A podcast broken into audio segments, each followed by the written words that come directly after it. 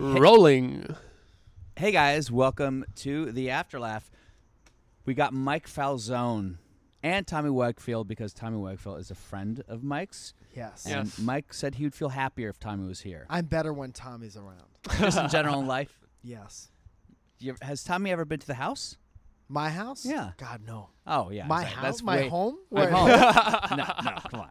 It's like out in the streets at the Laugh. Factory. You I'll talk to him. invite Tommy to the same public place I'm in, and I'll say, "Come hang out with me at this very public place." I went to his neighborhood one time though. Whoa. so He did. I, I do let him near my home. I'm getting close. I'm getting close. You Yeah. know.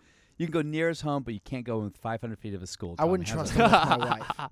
Alone with my wife. With your wife? What? Do you Yeah. think Tommy's got like the sn- sneak pimp game going on? I know it for sure. really? Yeah, yeah, yeah. I think he just plays dumb with me. Dude, Like, one "Um, time, I don't know what's going on. one time, Tommy went to France or something, and he made out with an aunt. Remember that? An aunt? Didn't that happen? Whose aunt? Someone's Um, aunt, someone's French aunt. That's- yeah, you know, I sounds was like an 80s traveling sex abroad, and uh, there was a there was a convention almost of just, you know, older women. Yeah. They were meeting up, and uh, I think just the stars aligned, and You I got ended caught. up, you know, Are you trying to seduce me, Mrs. Robinson? you know, you got Mrs. Robinson. lip on lip By with the a way, couple Tommy, older do you ladies. even know that great. reference? Of course, The Graduate. I'm All a right, there- film. well, oh, that's right. You're a buff. film buff. So what I'm It's- saying is, my wife is older than Tommy, Uh-huh. so I'm worried that he has this young boy charm. that he Something uses about on the older women, they can't resist. me. One's my age, it's more difficult. By the way, it, He's limber. when you get older as a man, the women your age will all of a sudden be attracted to you miraculously. I don't know how it Ooh. happens. Women your own age. W- No, like 24 year old women who would never date me now Yeah. hit on me, which is so bizarre. Hmm. Because now I'm different. I'm a different breed. It sounds like you're complaining about it. Like, Like, is it a hard? um, so, Mike, I just have to say out of the gate. First of all, Mike came here before. This is your second or third attempt. Second. Second, the first. He was one of the first guests I had on the podcast. Yeah. Because I wanted you on, Mike, because you're one of these people. I hate saying a dumb phrase like "you exploded onto the scene" Oh boy. because that sounds Ooh. really stupid. But you're definitely someone who's sort of, um, I didn't know about you as a comic, and all of a sudden, like you were here, and you were a Mhm. comic, and you were funny, and you were running shows, and you had a pr- you had an online presence and a media presence, and it was like, where the fuck did this guy come from? Because I didn't know you from YouTube or whatever platforms that you were kind of blown up on. Did you want to fight me? No, I re- you know I, I will say this, and this is part of the reason why I do this podcast. I don't have that nature. I don't have a weird competitive. You I don't want to fight God. me at all. I don't. Wanna fight, I, oh, I, I, I want to fight a lot of people, but That's why he came onto the podcast. but not not people not people. Um, like I, I always just admire comics who who create their world. So I know we we talked about a little bit of podcast, maybe we could splice in some of the, the backstory if we wanted to. But like you're um, you've been doing comedy for how long now? oh man. Like since the first time I did it, it was probably like 12 years, but I couldn't do it on a consistent basis where I was at in Connecticut. So consistently like going at it like you're supposed to go at it probably like 7 years. Oh, seven years. Okay. Yeah. Um, Since I've been here. and that's right. So so just to catch people up on the, on sort of your bona fides and where you're coming from. Um, I don't want to say like give me your story from birth till now, but wh- but Mhm. a, a quick uh, Spark Notes or Cliff Uh, Notes versions. I should be pretty good at this by now. Uh. I know. I, I know it was very rote, and people don't want like I was born a small black child, or whatever it is. Right. But um, no, I have a different story. yeah. Um, so I was a musician from Connecticut, and Did you always want to be a musician since you were a always kid? wanted to be a musician from Connecticut. For some just reason, like I think John of you as a Mayer. four-year-old with tattoos. Oh, what a four year old. like I just can't imagine you not ever having tattoos. In first your one life. I got when I was eighteen. I think. eighteen. Yeah. Um, so I was a musician, and uh, that's why I started putting stuff on YouTube in 2006. Was just to promote music. It was another place Your own to- original. You were a singer songwriter. Yeah, yeah, yeah. So there was like MP3.com and Mhm. like um, MySpace. or LimeWire? It was. LimeWire? LimeWire. You'd put your stuff on LimeWire. And just pray to God somebody searched for it. if they missed the Um, porn. and they get porn regardless. Yeah. We'd send them porn. Um, But when YouTube popped up, it was just another place to put music. And then the older I got, I kind of uh, the order's a little fucked up, but um, I started talking to the camera more, and then when I was 26, I had this health scare where I almost died twice in a month.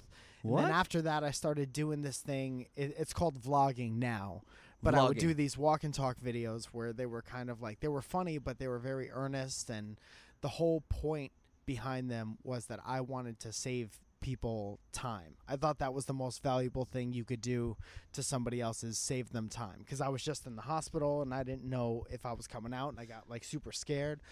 Can you tell us a briefly touch on what what was this the illness Uh, or what? So it was like uh, it was appendix stuff, Hmm. but they got it too late, and my appendix ru- uh, ruptured on the operating table. So that's like breaking a bag of poison in you, and you uh, could die. For, I, I got like a sepsis of Yeah. my entire body. You could die from sepsis, and then they got all that cleared out. I was like fucking in this hospital bed, and I was tethered to this hospital bed by like. Uh, three or four IVs at one point, so I it was like the lowest point in my life. I was super bummed out. I got out of the hospital, had to go back in because I got a pulmonary embolism, which is a blood clot in your lungs. was which that is the connected other to thing. the uh, appendix I bursting? think like something with the surgery or an Yeah. infection or something like that. So almost died two times in about two or three weeks. Had like kidney stones at this time, just to like Jesus. kick myself in the ass. So it was very bad time. So I was a musician, obviously, at all this time, all during this time. Now, can I ask you, were you doing? Because every musician I know is always having some experience or battles with drugs and alcohol. Were you were you Oh, clean? no, were no, you no, always been kind of clean in that I area? mean, I would smoke weed every now and again, but I never. That doesn't count. Still, I've never done anything above weed, even natural things. Like everyone gets on my case for not doing mushrooms or really? like I've never done anything but. Are you interested in something psychedelic? Um, I I like hearing about the experiences, but I don't. I I don't think it's something that I want for Yeah. me. Um. The people who get mad at me for not doing mushrooms are like, dude, they say that you only have this experience either like when something traumatic happens, like it opens up a part of your mind. And I felt like getting really sick and almost dying kind of did that. Absolutely. It gave Wow. me Yeah. perspective, you know? Yeah. So then I started putting this stuff on YouTube that was very um like people would ask me for advice and I would just try to i- if I had some kind of contact with that in my own life, I would try to make these videos and save people And time. these are just talking videos. Yeah. So you were kind of like almost l- doing the the YouTube vlog or the live stream before it was really a thing. yeah, yeah. Because 2006, YouTube was fresh on the scene. Yeah. Uh and it, it evolved over time. So I was doing a lot of this around 2000 probably 5ish is when it started to pick up a lot of steam. So Do you remember the moment where uh, w- one in particular vlog you did just started getting traction, started building? Yeah. Like, click, click, There's click. this one called uh, "Why Women Date Assholes," and uh, it has like almost a half a million views, and that's my most popular one that's ever. That was the first one. It got like on the front page of Reddit, Oh wow! and uh, and all these people were talking about it. Do you remember what you said in it? No. I you know what I could kind of pride myself on is like I've had a pretty long I've been on this fucking website forever and I was looking back at stuff and there's there's cringy stuff because I either wasn't funny or talented for a Yeah. long long time but there's no like uh problematic stuff and I was kind of proud of myself for Really? that. Well, that's Yeah. also something I, I, I admire about you. you you're not necessarily a clean comic, but you definitely represent to me one of the uh, the woke, the woker Hmm. generation of comics. Like, I just try not to be an asshole. I don't I don't Yeah. do anything on purpose. I had a good upbringing and they were like don't yeah, be an asshole. but you know, I think I think I had a good upbringing too, but I definitely am unable to stop myself from saying provocative things. yeah. Um, in a way that if anything were to happen really big for me, there'd be problems. I mean, nothing, nothing terrible. Like Yeah, I don't have yeah, yeah. anything where I'm just like, yeah, man, you should rape a woman. Although someone's gonna take that out of context and be like, post it. Bill says you should rape. Anyway, I don't have anything like that. But definitely jokes that are f- racially flat-footed. yeah, yeah. You know. But you, I always since I started seeing you, like when I when I see you now, I know that that's part of the package. You know, like it's part of your thing. You know what I mean? Part of your charm. Yeah. I guess so, but I also don't know what you mean. Well, I also feel like, but I also feel that there's a part of me that's like, wow, I should definitely evolve in such a way that none of my comedy uh, can be offensive to a marginalized group. Yeah. I, I think about that. hmm I do think about that. And then there's the devil on my shoulder, like, fuck that, Bill. Make fun of those motherfuckers. Anyway, Huh. so okay, so so who, back to you. So who this hurt you. Who pushed you down? Somebody push you down at some point. you, I, I'm actually thinking about it right now. I'm like, That's why I I mean, obviously somebody hurt me. yeah. You see my apartment? So I think that um, I, I think you. I, I- okay, I'll be honest with you, and Mhm. then we'll go back to you. He- here's the deal with me. I think, and this is cognitive behavioral therapy for real. I've done some. I should smoke some weed while I talk about it. um, I had a really, really bad speech impediment as a kid. Grew up poor. mm. I had really, really bad acne. My dad cut my hair. All my clothes were my brother's hand-me-downs. Yeah. Uh, and I had chronic tonsillitis, so I, I, I had speech impediment like this, and I just, and I had really bad That chronic sucks. acne, and and I looked poor, so my whole life, nobody listened to me, Uh huh. and I didn't want to talk in public, and people thought I was stupid. People would call me stupid, or people would ignore and dismiss me. Uh huh. So the mantra that got created in my head was, "Listen to me, I'm smart," and it became. This isn't conscious. This is shit like in therapy, going back and finding the mantra Yeah. that fueled me to move forward, which also slowly killed me. Which is listen. So then, like, what do I do? I became, I became an actor. I became a writer. I became a Uh-huh. dancer. I became a, a fucking comic. Everything was some manifestation of fucking listen to me. So as I was telling Tommy about doing Chocolate Sundaes in Oakland, as I was doing the Chocolate Sundae in Oakland show in front of a 98% black audience, and I feel them not listen to me, I go, I'm going to make them fucking listen to me. Mm-hmm. And so I go with the most racially flat footed, which, you look, there's a difference. Is it a racial joke? Is it a racist joke? Eh, It's beauty is in the eye of the beholder. Do they like it? It- I mean, they threw me out it gets, immediately. it gets a laugh. Now, it, have you done a lot of urban rooms before? Is that anything Um, that you've kind of exp- explored? Uh, sometimes like the the haha will be more of a Yeah. non-white crowd when I do it. And uh, what and is your heritage? Are you just are you just I'm what- Italian, you're Italian? Italian and Greek. I love how like Italians can. If you ask them the white, they're like, "I'm Italian." Like that's a different type of white motherfucker. It like- kind of is. Yeah. I've been trying to um, put my finger on it, and I didn't think it was such a big deal because I grew up with so many Italians, and then I move out here and there's there's not any, There's not but there's more LA. like straight up white people. Like Tommy's the whitest, you know. Like you guys Very are, are very white, and I'm also white. I'm not separating myself, but there was more like a uh, But we couldn't grow beards. You know what I mean? We're that type of white. like Italian kids hung out with each other, Yeah. and it was kind. It's kind of started because you're all Italian. Yeah. It's a cultural thing. Yeah, that yeah, is yeah. separate from just being white. there's like a it's more like um it's like jewish light Right. it's like we're very close with our families Mhm. and there's a lot of like guilt sometimes and the Yeah. families are you know more so in the generation behind mine because i had a pretty uh easy go as far as parents go yeah. but uh i don't i mean still white guy but italian for whatever that means Have you done your DNA? no but my parents did so i feel like i don't have to You don't have to. that's the Yeah. cheap anything Just interesting? Anything fun about it? Um, no, it's like what everybody thought. There's a little bit. My wife teases me. My wife is 100% Albanian. Uh huh. Um, and she teases me because there's a very little, uh, like Balkan or Albanian in there, and I'm always trying to like separate myself. I'm like, no, I'm Italian. I'm Italian. you know, and we Ah. have this back and forth. She's like, nope, a little bit. Yeah, that's cool. My my DNA tree or whatever, whatever cloud of whatever the fuck it's called. and my how so anyway, 23andMe it shows a map of the world Uh-huh. and says where your people are from, and it's literally the smallest fucking area. It's like Scotland and Ireland and like a little bit of Wales, like right there. That's all you got. I'm like wow. "E- everything. Yeah. And then there's seven or eight percent Nor- Norwegian, but Your Yeah. parents were were first generation or? uh, second. My Second. mom was second. Yeah, yeah. Mhm. Um, All the Scottish people, we got a little Norwegian in it because they came over and they accepted what they liked. Yeah, sometimes the people will come over. Sometimes the people will come over if, t- if just history has taught us anything, sometimes the people will move. People in. come over. Um, so uh, when you're doing the, you're doing these video blogs and Yes. why women like do you have a do you have an opinion about why women like assholes for Tommy Young Wakefield?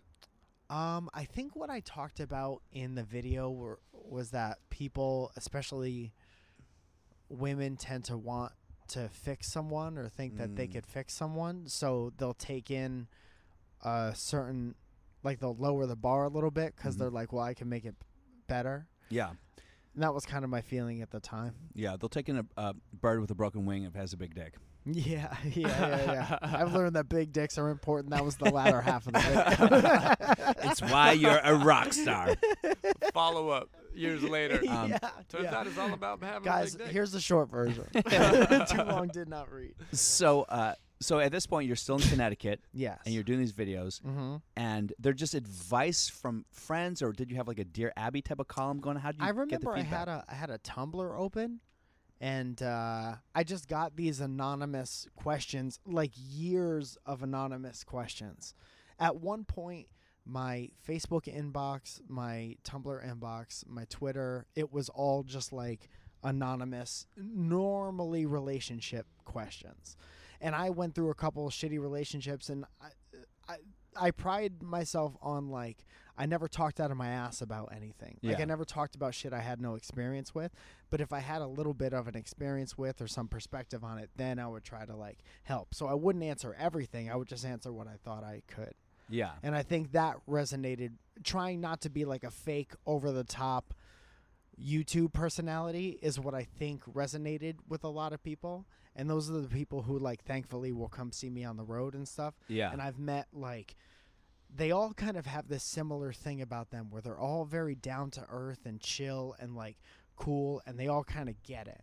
So Yeah. I don't have like a million people, but I have this group of people who are like they they get it and I'm very thankful. So if you had fans from 2005 that are still around, you're still Once in a while with, somebody will come and be like I've been watching you since I was like 14 or something Mm. like and that. And they'll say things like, "You got me through my parents' divorce," and like, shit something like that. Yeah, yeah. That's really amazing. I think what's That's- interesting is like, um, your YouTube videos are all about kind of like answering questions for Mhm. people and connecting with them. And I think a lot of your stand up is similar in that way. Like you Oh, do a lot of the crowd work stuff, and it's all kind of like you're trying to connect with the people who came to see you Yeah. and sure. really address them individually Yeah. and personally. And I think you know that's pretty cool. And like you know, that's my favorite thing Yes. in the world.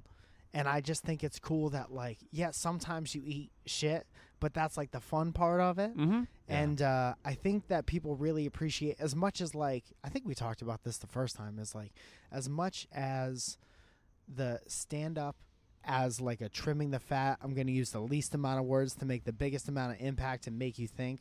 Like that's a fucking art and a craft and like I have all the respect in the world for that, but I also like going in there and the audience knows that they're never going to see the same show twice Sure.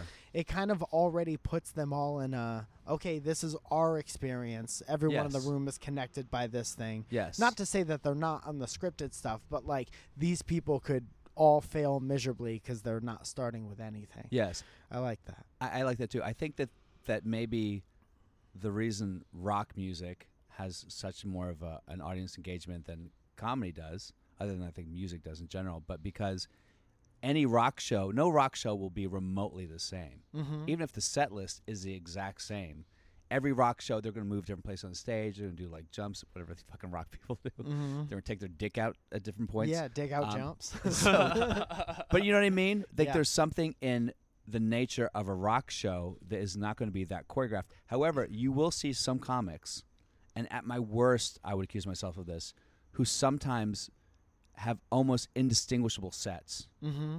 Um, Yeah. And even when you're perf- you're making a special, you're filming your special, you are trying to replicate the exact same set two or three times yeah so they can be edited together. But even think about when like think about when you have 10 or 15 minutes that like is relatively new but you've gotten it to the point where it works all the time Yeah. and you're just so excited and it's nice and it can be comfortable because like that works top to bottom. Yeah.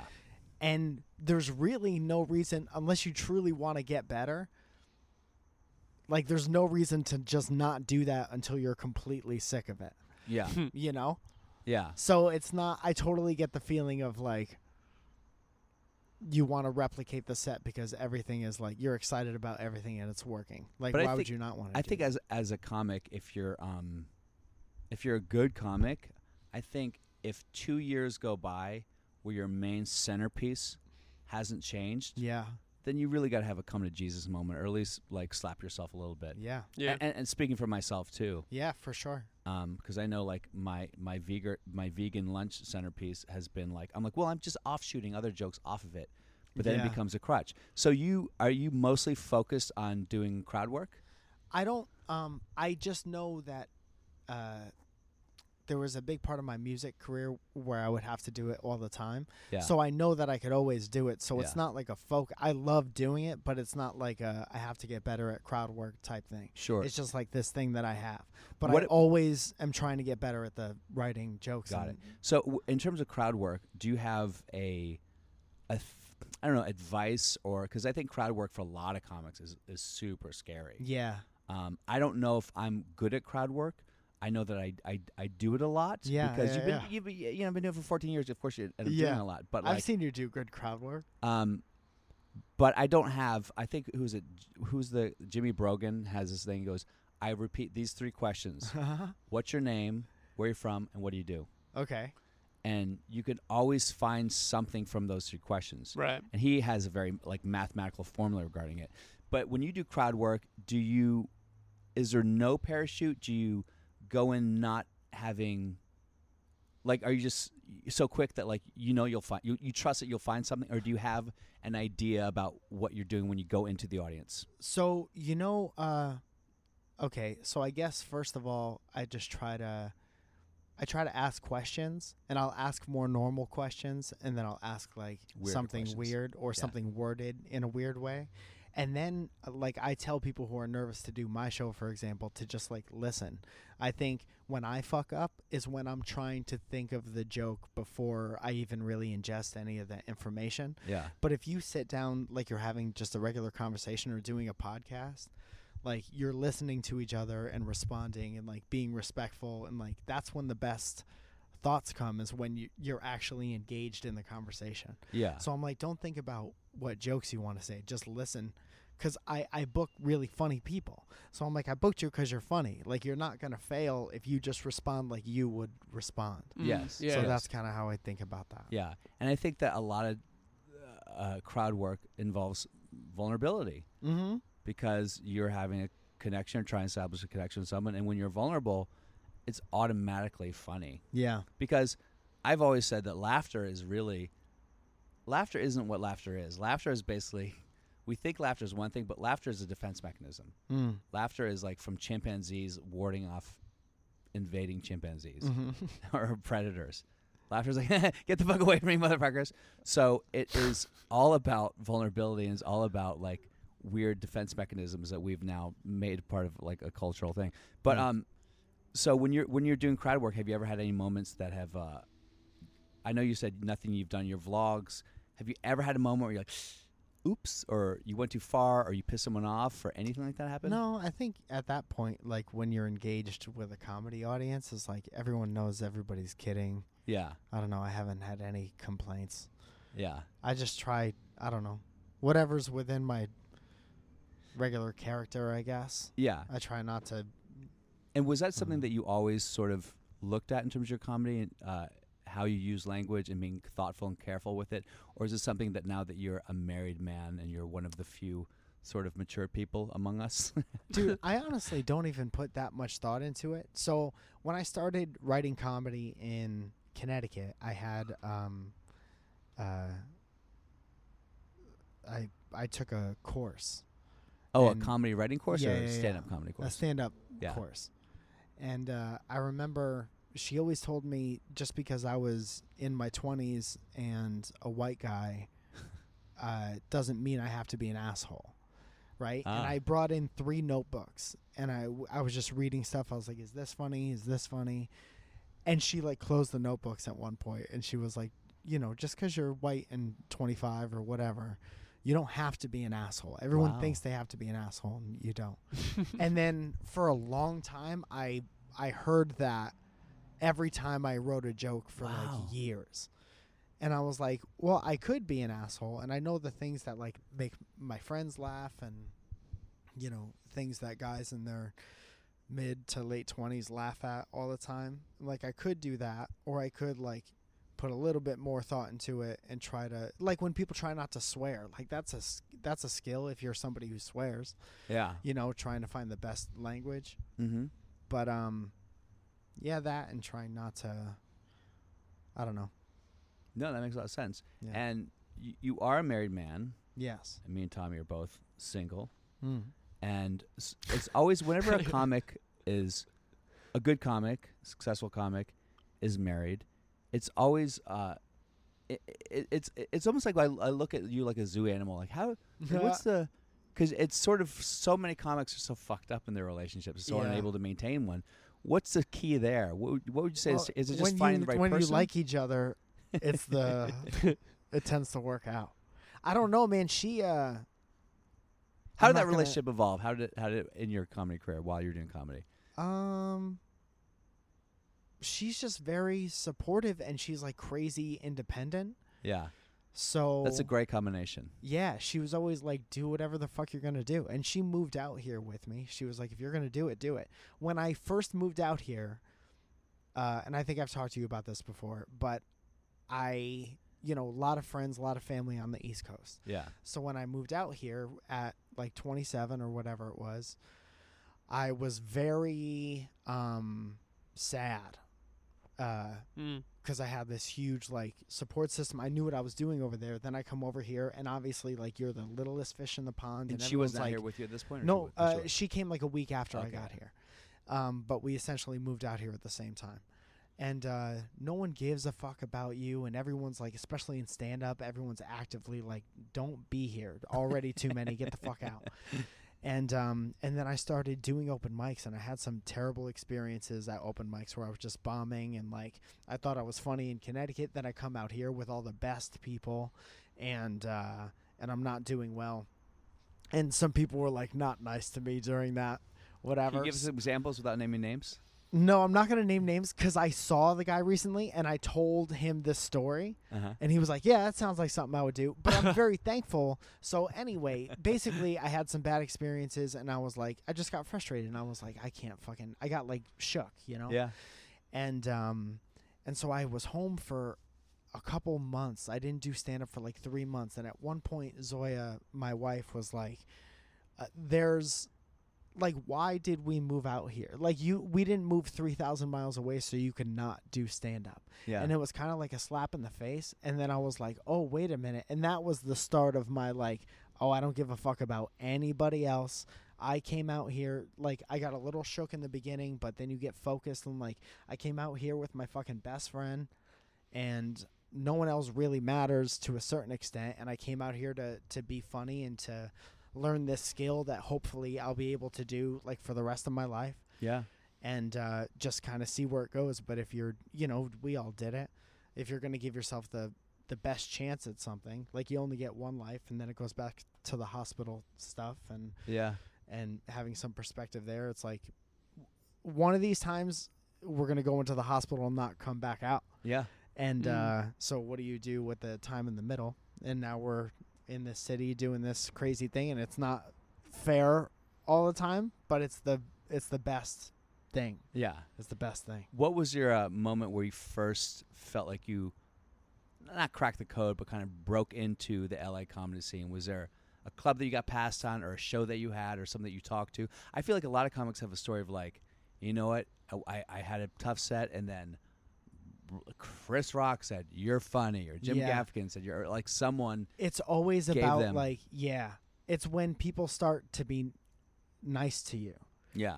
Um, when people who don't have to be nice to you start to be nice. Do you have any nice to specific you. moments you remember like that? Um, Santino was always very nice to me. I think I was a little tag alongish for a while, but he was Yeah. always very supportive and nice. Uh, Kirk Fox is really the first like store regular who gave me a compliment that I felt like was genuine. Yeah. And then people like Jesus Trejo, who are just amazing comedians and amazing people. Yeah. Um, you were very nice to me, and that gave me confidence because during my first couple months out here, I would tag along with Santino and just go see show. I was, uh, you know, little lonely, no friends, sad boy. So I, he was like, whenever you want to come see me, just say my name at the door and you can come in. So I would go see him basically every night of the week. I would see him and Dalia, and you were on a lot of the shows here. Yeah. So you became, in my mind, synonymous with this place, Yeah. and uh, to the point where I thought you were on every show for a while. It used to be like that, Mike. I know I was here for that. I watched no, that. no, okay. Um, but uh, I forgot what we were fucking talking about. Well, about. it's about like how, how you felt like the first moment where you broke into the scene, or you felt Oh, like, yeah, it's now I'm a part of the community or It- what's cool, the only part of the code that I think I cracked is if you do well in front of people, as long as they're not jealous of you, they'll respect you. yeah. And I've never gotten further faster. Everyone's like, well, how do you do this? How do you get booked over here? I've never gotten further faster than uh, doing very, very well in front of people who are peers that you respect or people who book shows or Yeah. or whatever. So that's nice. Especially being in YouTube, it's like the things that excel now in YouTube are are different than what they used to, and it's not What do you mean? necessarily. I don't know. A, a different type of thing gets the rocket up its ass, and it used to be like a canvas for stuff, and very um.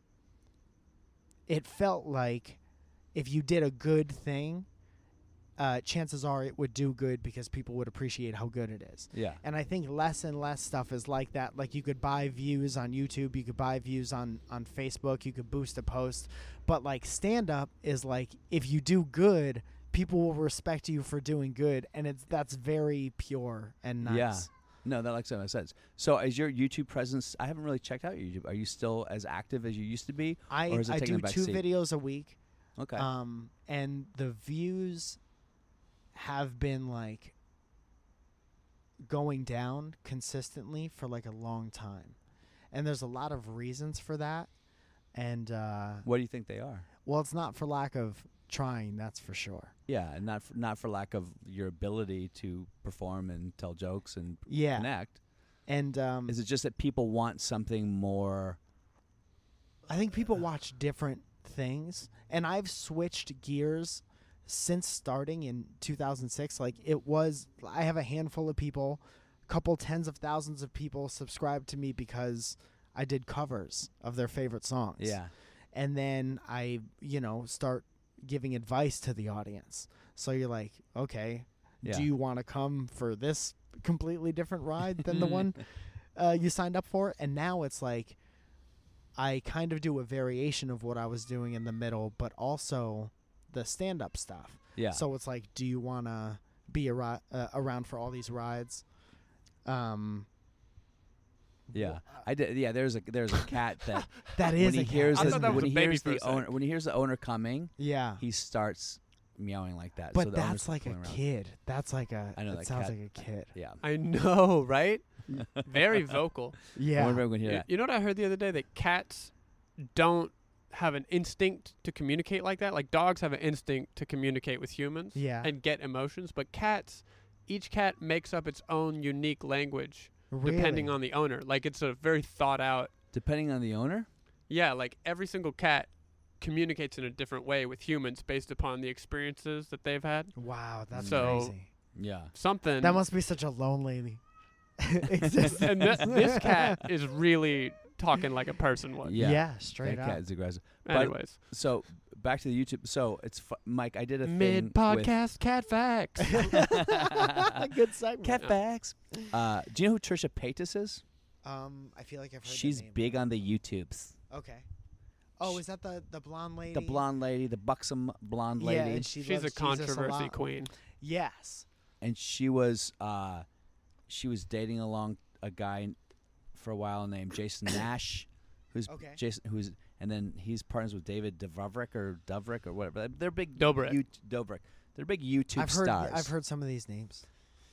So she is a friend of mine, and she said, "I want you to do a YouTube video with me." Yeah. Now I felt like because I'm from like old school roll your sleeves up, get paid three hundred dollars a week to do off Broadway. like I am an artist, pure and pure. I will not. S-. But I'm also going like I could use some goddamn exposure right now. Yeah, yeah, yeah. So the video we did was a uh, try not to spit water challenge, That's fine. and you put the water in your mouth. You try to make them. La- oh, try not to laugh challenge. Yeah, we've all done it. Um, and of course, you know, then you go down the rabbit hole of looking at the comments and the amount of people that say look fucking ugly or retarded or I wasn't funny or whatever. It's always yeah. did did. But you're. It sounds like the YouTube brand that you created didn't engender any of that at all. Um, I mean, did you get? Did you ever get the hate? Was it ever anything that not you? really. Yeah. Not really from from like my consistent audience is not like that. But as you were getting into a bigger audience, did yeah, the like trolls start coming in? I think Like when you're on the front page of Reddit, for yeah, example. yeah, exactly. That's exactly where some of that stuff comes from. And I haven't I'm sure there are negative comments, but after a certain point it's like I don't know. It's like the time you're spent looking at the comments like you could be writing jokes or you could be Yes. doing something else productive. You know, and then it just becomes noise after a while and Yeah. it's like how much are you going to let that uh Yeah. Now, in terms of the brands of things that you do, have you do you combine your comedy with your music, or have you thought about that in the Adam No. Sandler type of vein? There or- was a um there was a transitional period where I wrote like two or three funny songs and I would do my singer-songwriter stuff but then like crowd work in between. And I actually came out with a record called Zebediah Zebra Pants when I moved Zebediah Zebra Pants? Yeah, there was this whole it was fun. Uh I don't know where that is now to be totally honest. But uh, it was a live record, and it was kind of the transition from one to the other. And then I put out this record called Almost Half Serious, which was two records when I was still in Connecticut, and one was like singer songwriter, kind of popish, yeah. whatever type stuff, and then the other half was comedy songs. Huh. And there's an intro when each of them start, and that intro is from uh, Santino. He sent it to me from here, where he's like this New Zealand guy, and he's like the host of the show. And it's supposed to be like I pop in on my own show or something. Yeah, like yeah, that. yeah. But uh, no one ever heard that stuff. You haven't you no plans to release it? No, it's all released. Just Oh, no one is. ever heard it, which is good. Yeah, Yeah. which is but good. um, I don't know. I wrote a couple comedy songs, and I was like, "Oh, these are all just about like sex or, uh, like weird, like cheap, easy, dumb jokes." What's wrong with cheap, easy, and dumb guys? I mean, what? Are we not doing that? yeah, no, right. Cheap, easy, and dumb is bad, right? Uh, guys? no, man. I just didn't want to play those after a while. so uh, at this point, it doesn't even interest you to kind of like. no, I have a guitar that I haven't touched in Really? forever. Yeah, So even just just you strumming along, doesn't staring your- happen. wow. It, which is it was such a big part of my life for Yeah. so long. Like played guitar every day, had a fucking residency in New York City from Connecticut, and like yeah. made that drive all the time. And now I don't even. Is it something that you kind of quit cold turkey, or you just do you miss it? Sometimes I miss like being loud with my friends Yeah. in like a sweaty room where people are like into that. And then once in a while, like playing acoustically, you'd it would be like real quiet and you would get a cool vibe or like play with pedals in a nice way that was like soothing and cool. yeah. But comedy feels I get a lot of that from comedy and I Mhm. don't have uh um what for me was a crutch sometimes. Like the music was a barrier, Mm-hmm. You know? There's a barrier between you and the audience in a way. I it's they like could- if I wasn't singing good or if I was forgetting lyrics, if I could still like make it sound okay, people would be like, "Yeah, that was fine." yeah. But now it's just like you with a microphone. There was a a trend for a while. I haven't really seen a guitar comic in a while. Morgan Jay. I know a few. Morgan Jay is hilarious. Um, but there was also, and I think Nick Thune is a good example of this comic, and Uh-huh. I like Nick Thune. I think he's really funny. But he would, the music was sort of tangential to the comedy. It was just sort of like literally background music. yeah, he like he would that. just strum and then tell jokes, and and it was funny. But I what I also found was if the joke, it was almost the equivalent of reading from a memo pad, because if the joke didn't land, it it didn't matter because you're just up here playing guitar, man. Uh-huh. If the joke Yeah. doesn't land from a memo pad, it didn't matter because it's just something you fucking wrote down when Yeah, you're yeah, eating yeah. a coffee bean. Right. so it's a way of like not taking full ownership over the material. So you so you can't really bomb as a gu- guitar. You can't It's really funny, bomb as a memo. comic. Morgan Jay sometimes does like even last night he did a bit that was very loose. It was like m- it sounded like he just wrote it. He's like, Yeah. "There's a new bit I'm Like, working it on." was mostly a premise. It's just mostly a premise, and then he's just talking through it. Yeah. But he's so fun to watch in the way that he, because he really sings everything he says. yeah. He talk sings, Yeah. and that alone is entertaining. Sure. Like he could be talking about anything. It's Yeah. just he he has great timing, and he's clearly very talented, and it's just kind of fun to watch. And so much of it is like just personally, like personal preference.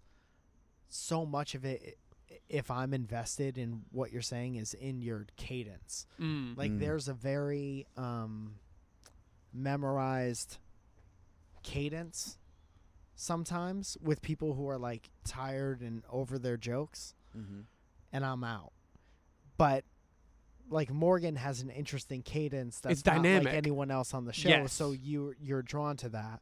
And then people who are like excited about wanting to tell you something, I get excited about listening to them. Yeah, yeah, exactly. Yeah. When you have when you have a that's why storytelling as a comic has always sort of left me a little dry mm. because I found that I would t- like one time I got arrested in New York City and I had spend 26 hours in central booking in Bed-Stuy, Really? right? And I literally got off of the subway from the precinct Yeah. and I got on stage the old New York Times Square Laugh Factory, and I told the story, all the things that were going through my head for you know about how because I was in a I was in a Donna Karan suit Uh-huh. because I was on a date. I had like like chapstick on and I had like a frothy like soap opera when I was doing soap opera hairdo. Uh-huh. So um, and I just told the, all the stories of the way way how I was terrified and my interactions and um and how I tried to pretend like I was drunk or crazy so people wouldn't fuck with me. yeah. Um, and I just all that happened is I jumped a turnstile. That was the thing that, Oh yeah. that got me in, in the book. So um, and I told the story that night. I remember everything I said, Yeah.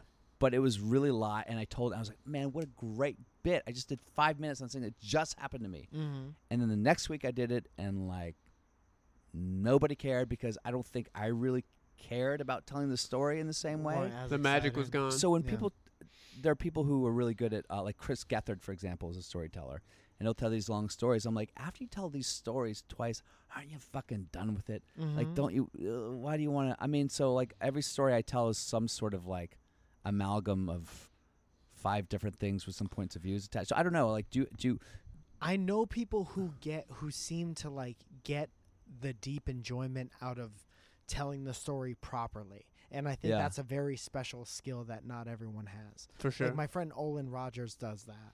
He's Yeah. more of a storyteller than a stand-up comedian. He'll tell you that. But uh, like people like um, Brett uh, or Bert Kreischer, yeah, he's a great storyteller. Tom Segura is a great storyteller. Um, yeah, people who don't sound over it. you yeah. know? I- I guess that's just like you have to really love the story that you're telling. Yeah. and you can be willing to tell it over and over again. And of course, you have to like, as a comic, you have to like throw in the the jokes in the perfect places so it doesn't just come off as like a, a moth piece. Yeah, yeah. Um, but I've always like that's always been my my uh, Everest is trying to tell a great long story that like my about getting arrested in Egypt. Like turn Mhm. it into a bit, turn to a bit. I'm like, got a couple jokes, yeah. but the story of it, I just don't have that. Is that Well, something? that- that's okay too. I mean, if you like, if you like, say you get like three shorter jokes out of it, yeah, if people like it, you have the whole story and you're like you have the whole memory. and no chronology. so yeah. if you could tell like people want more, you could be like, yeah, it was crazy, and then you just start reciting your memory. Start with the three anybody else can. jokes that are working, and then Yeah. build from there. yeah, man. Why are we it's- telling you how to write jokes? Yeah. Uh, no, but it- it's just like, yeah, yeah. it's like the sto- the storytelling, I, the idea of like the long form storytelling. It's just like I always look at people who do that. And I yeah, go, it's an man, admirable that's so thing. That's so cool, and I'm just not that guy. Yeah, I No. hear that. So I'll like make I'll like do a mashup Mm-hmm. of like five different stories. Especially when one. it comes to like a special that has a through line, like a well thought out through line. Yeah, You know? like what Mike Birbiglia does. I Yes. can't even fathom that. Yeah, Yeah. It's really like a movie or some shit. Mhm. You know? yeah. for sure. Exactly. Um, and do you do stories in your in your act? I mean, I know you said when you were I mean, uh, no, I would say I have groups of jokes about things. yeah Mm. Um, but every story would be short at the moment. yeah Yeah. Not N- even stories like memories. Like Mhm. this happened and this was what was funny about it. Yeah, But yeah. it's not like a tale. right, Yeah. right, right, right. yeah interesting. Um, Tommy's also seen me about a thousand times by this point. But I'm in a similar place. Like I have this one thing that I'm trying to turn into a story, but it's tough to work out because me trying to work it out means like let's say I'm doing a show or an open mic, that's the full set. mm-hmm. Like that's a big commitment. Like Yeah. a five, seven minutes. yes. And if it doesn't work, that's the whole set that's bombed. Yeah, but like you go up, like you work on that weekly thing, and then you have one or two of your own shows. Yeah. So it's like, what are you using that time for if it's not like, why would you not? At Right. eleven o'clock on a fucking Tuesday, why would you not just like tell that five Yeah. minute story? No, 'Cause that's if you a- get that's an excellent chuckles point. to those three people. So here's the thing I think I'm want to get to about the story thing is I feel like I want to tell a point of view, right?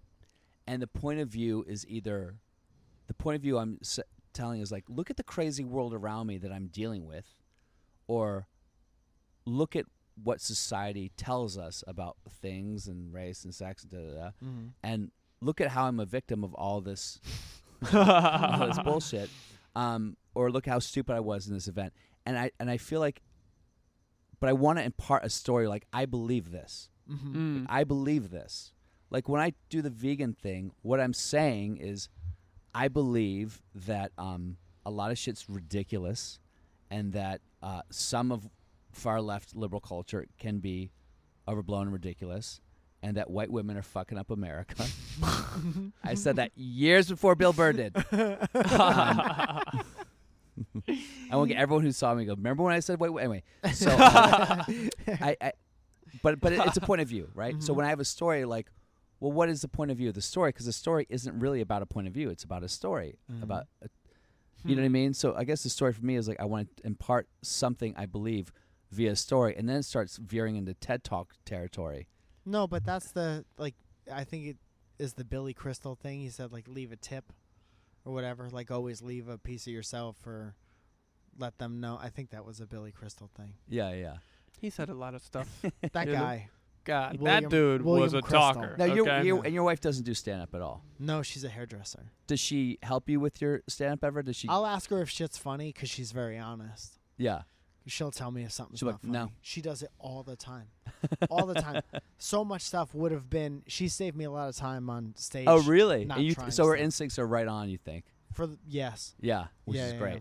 It's great For to have sure. someone not in the business who actually completely gets it too. yes. Plus, Yeah. she knows your voice really well. Mm-hmm. Yeah. Yeah. and she'll tell me like she's the best she has some kind of fucking magical power back when i used to get like nervous about shows i'd be like what do i even do tonight i'm not i don't even know what to do and she's like just do like this and this and then you'll do whatever in between and she'll just say like two of her favorite jokes at the time Mm. and they were always whenever I got nervous and diverted from that path, I would Uh-huh. bomb. And whenever I was like, okay, she said start with this and end with this and do whatever in the middle, those were always good shows. Yeah. Wow. So she has very good instincts. Now, as a married man, I mean, must some of your comedy must revolve around marriage, right? Oh, for sure. I have a lot of jokes about her. Um, you have a lot of jokes about her. yeah. Have there any been jokes about her that you were like, I don't know what she's going to think about this, or uh, because if if it's just about how you're happily married and how your wife is your best friend, Mm-hmm. and that's all. I mean, I feel like a lot of comics do as a precursor. I love my wife. I love being married. She's my best friend. But But yeah. Mhm. so if you had, mo- I I'll tell you real quick. Maybe this will help you think about something. But I did. Uh, I had a girlfriend I lived with, and when she lived with me, she had lost the lease and her apartment was up. And I said, "Why don't you crash with me for a few weeks until you get things sorted out?" And then she ended up living with me for three years. oh right? wow. So the joke was, and this is a visual joke. I go, I go. It's actually kind of a cute story about how me and my girlfriend like ended up living together, and I went. Me me me me as a talking hand. The girl, I was like, Uh-huh. "What's wrong, babe?" Me me me. Oh, you lost Lisa in your apartment. me me me. Oh, why don't you stay with me for a couple weeks until you get things sorted out? I did like an alien hand on my on my face, like, you know. And Oh, actually, I used to do. I used to go, and I would fall backwards onto my back. Uh-huh. This is when I was This all is about. why your back's fucked up. you're probably right. Probably. But it was like that was like my thing. I would do like the Jim Carrey, like straight back, no hands, just fall right onto your shoulders, fall. oh wow. And that was like my big. And I remember I did a show at Jon Lovitz when he has Wednesday show here. And when I went to Greenblatt next door with my girlfriend, he was there. I was like, "So, do you see that bit your boyfriend does?" Is that the worst Jon Lovitz ever? No, it's not And she's bad. like, "Yeah." He's like, "It doesn't piss you off." and and I remember with it did like piss her off a little bit, but she would laugh. But I think deep down, so I don't know. uh, Is that must be a, something you have to like navigate all the time? She thinks all of it's funny, and I think it's because um, I always kind of give her the the Upper hand. win at the end. yes. Mm. You know, like she always. I legitimately think that she is a better person than me. That's part of my belief. Yeah. You know, so if if all this comedy comes from truth, then that is what's going to come out at the end. I- that I legitimately feel like she's a better person than I am I believe that Bill Burr feels that too about his wife. about my wife. but like I, when I listen to Bill Burr, I feel like he thinks his wife is more evolved and definitely more emotionally involved. So I never feel like anything he says about her is real. Yeah, exactly. Because you know that she's the good one. Yeah. and I'm the idiot in the situation. So this is the idiot talking about the good one, yes. and that's kind of the right. you know, like I have all those jokes about it. She doesn't like what I wear. She doesn't like what I look like. Blah blah blah. You know, and it's like you put yourself in the very clear position first. Yeah, yeah. And when you were single, do you have any good single jokes you can give us that you don't need anymore? what was your first? No, what you your, don't want any jokes of mine I came up with before I met Zoya or before fucking like what year is it? I would say anything three years ago and before. you don't want any. Do you remember the first joke that you said or that you did where you thought like it was a turn of phrase wherever the joke is like, wow, I really came up with a great joke. like a real good one or one that I like thought when you felt good? like it, it could be it could be either one like i remember i just heard this joke this female comic said like a joke where you go man i'm glad a female comic said this joke is like you know they tell you um when you're getting if someone's getting raped to yell fire Mhm. because yell rape people won't come yell fire people will actually come right. um he goes and now 2019 uh when you get fired you yell rape Oh wow. and look, that is a great. I can't say that joke obviously, but as a female comic stand joke, like what a great like turn of phrase. Uh huh. Right. And I, I feel like I've had a few of those in a very hacky way, but in 2000 fucking five, like my first year when I came up, hey girl, once you go white, your vagina stays tight, and then once you go pale, you never have to post bail, and I would like high five a, like a white guy. Uh-huh. Um, like that. That was like, oh, this is something that's mine. It's a turn of phrase. It's a quick rhyme, and it will always work 100 percent of the time. Mm. That's a bad example of like a good joke. But do, do you remember the first jokes that you told there where was you some. felt? Yeah, I have one that I that I, by my standards now, is like a hacky thing, but I did it all the time. I'll still do it like in jest, Yeah, just because it always works. that's kind of like my once you go white. yeah, thing. yeah, yeah. What is it? Uh, the dog joke. This is my first Laugh Factory tape. I think.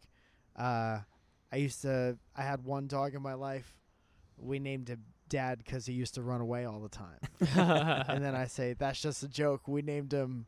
Uh, what is it? Oh, we named him Dad because he was fucking a bunch of other bitches in the neighborhood. oh, yeah, yeah, yeah, yeah. So I think it's stupid. My dad wasn't like that at all. I just think it's a funny thing to say. yeah. And uh, but it works every single Every single time. single time for years. Every single time. Yeah, it's a good joke. Tommy, what about you? What's what's your first joke where you're like, I got something that will that you know. I mean, I have this one joke that I still tell sometimes that's very silly. I'm basically talking about this kid at my high school or back in school with me who who pooped his pants. Mhm. So everybody started calling him Big Dookie because like it's a small town, so everybody in town knows your nickname and it just Yeah. sticks with you for the whole time. You can't escape it. No and then I go, uh, with the Big Dookie. I go graduated middle school, Big Dookie. Made the varsity football team, Big Dookie. Spanish club, El Dookie Grande. and that always gets a laugh just because everyone remembers like that's how kids would bully people is like even in Spanish club they just use the class as a new tool to reinforce the that that name. So yeah, yeah, yeah. Oh, that's great. Don't That's- stop doing that. Yeah, don't stop doing that. one. It's not. That's not hacky at all. It's, It's, funny. it's You got very the very rule of silly. three going on. I talk about Mhm. poop a lot. I can't talk about poop before or after that joke because otherwise it's like this dude is This a dude's poop got some comic. problems. He This got. poop. guy just got a he fucking must poop have comic. IBS or something. Yeah, for sure. Um, so right now you're doing. You're running how many shows? How many shows are you producing and I running? don't know, man. A bunch. Yeah. What is it? What's what's fueling you? What's motivating? you? What's getting you up every The- day to do this? The Friends and Friends uh, crowd work show is Yeah. my favorite. So when I was in Connecticut, I would watch the Laugh Factory YouTube all the time, uh, mainly because I was checking up on what Santino was doing. And then when I would make trips over there, I would come to the Laugh Factory and I would I would look these people up afterwards, you know. So I would watch everyone's videos, and I did that like every night after this either photo or video work or YouTube or whatever. Um, and I was like, years before I moved here, I was like, dude, if I could like get up on that, like that's making it is being up on that stage. And now, when I moved here, we started the Friends of Friends crowd work show in the back of a coffee shop. And uh, it's kind of evolved to the point where it's now kind of a monthly thing at the Laugh Factory where I was watching all those, you know, whatever, and having this great admiration for this place. So that is insane, and I I think it's crazy. I just think that's crazy. And Yeah. then I do a variation of it at the, the fucking the improv. Um, that's kind of inventive, where it's in the center of the room and the audience is is sat around. Um, and just those are the two of the most iconic places for comedy in the world. And I have this like stupid crowd work show there. So yeah, you have that. Uh, That's it's called in the round. You could almost Yeah. say that uh, the show has come full circle. oh god. Whoa. And and I'm gonna leave. on and that. so what? has this podcast come full circle. I hate that it that it it works so well. Made me unhappy. yeah. Um, so what what what is what is what's next for you, man? What's what's the big the the bigger play? Because you definitely are a hustler, and you you have good relationships. You have a great reputation. You're very Mhm. funny. Um, so I look at someone like you who also creates content and sort of produces your own content as someone who could be much better than a comic. No, but in the sense that like cool people should run studios. Cool people should have production companies. You know, uh, do you have any I don't aspirations? have aspirations like that. no. I want to be I think I always I want to be what what I saw those guys as when I came out here. Like I want to be the guy who you know if you're planning a trip to LA will be up somewhere for 15 minutes Yeah. every night. You can go see this guy. well, there's a helicopter right now that's about to land on us. More like a hecklecopter, am I right? You guys, why does it keep getting louder? Lindsay Lohan's on the run again. but I want to be stand up until I'm old guy, you know, and I want to get really good at this. And I, I think one of the ways to position yourself where you can do it forever is to have some kind of credit where you're the guy from the thing. So the guy for the thing. I I guess I would like to do something. Acting really isn't my I don't know, I don't have a passion for it. I'll do it. I, I would love to have fun and be a guy in a thing, but I don't have the passion for Yeah, you don't want to saddle up and go the audition round, take classes, and all that bullshit. Yeah, I mean, I I guess I respect it as much as I respect any other thing. Like if you're gonna be good, you know, you, like you fucking put all this work into acting. I'm not gonna roll up and just think that I can. I really respect comic like Joe Rogan's like that. He's like, I think acting's you know stupid, and I have no interest in it. I didn't say it was stupid. Yeah, and also uh, some people who actually know Joe Rogan's like, you know, Joe Rogan was actually auditioning for a while and not getting parts. Was like, fuck this, you know. Oh wow. But it doesn't seem like that because everything he touches turns to fucking gold. When you could do when you can make as much money as he's making just by being yourself, it's like why Jesus. would you ever want to act as Yeah. anybody else? yeah, You know? exactly. Because yeah, I think actors hate themselves more more than comics. really? Yeah, I hmm. think so. Yeah. Yeah, because y y as an actor, it's like your personality doesn't fucking matter. Hmm. It's Right. the personality that you can create, and if you spend all your time trying to create a different personality that isn't yourself, Yeah. who the fuck are you? Like, you know what I mean? actors are are on a lot. You know, like uh oh, I was talking about this today to Kyle. Sometimes uh I think comedians good comedians will see through somebody being bullshit faster than anybody else cuz comedians have a great sense of self and they're always trying to get to like the truth of stuff. Mm. So if someone's being bullshit to you or Hollywood or too much to you, I think really good comedians see through that fast. Yeah. yeah. And I think that's why like Jesus is friends with the people that he's friends with and all the good comedians usually don't waste their time with like bullshit people. Yeah.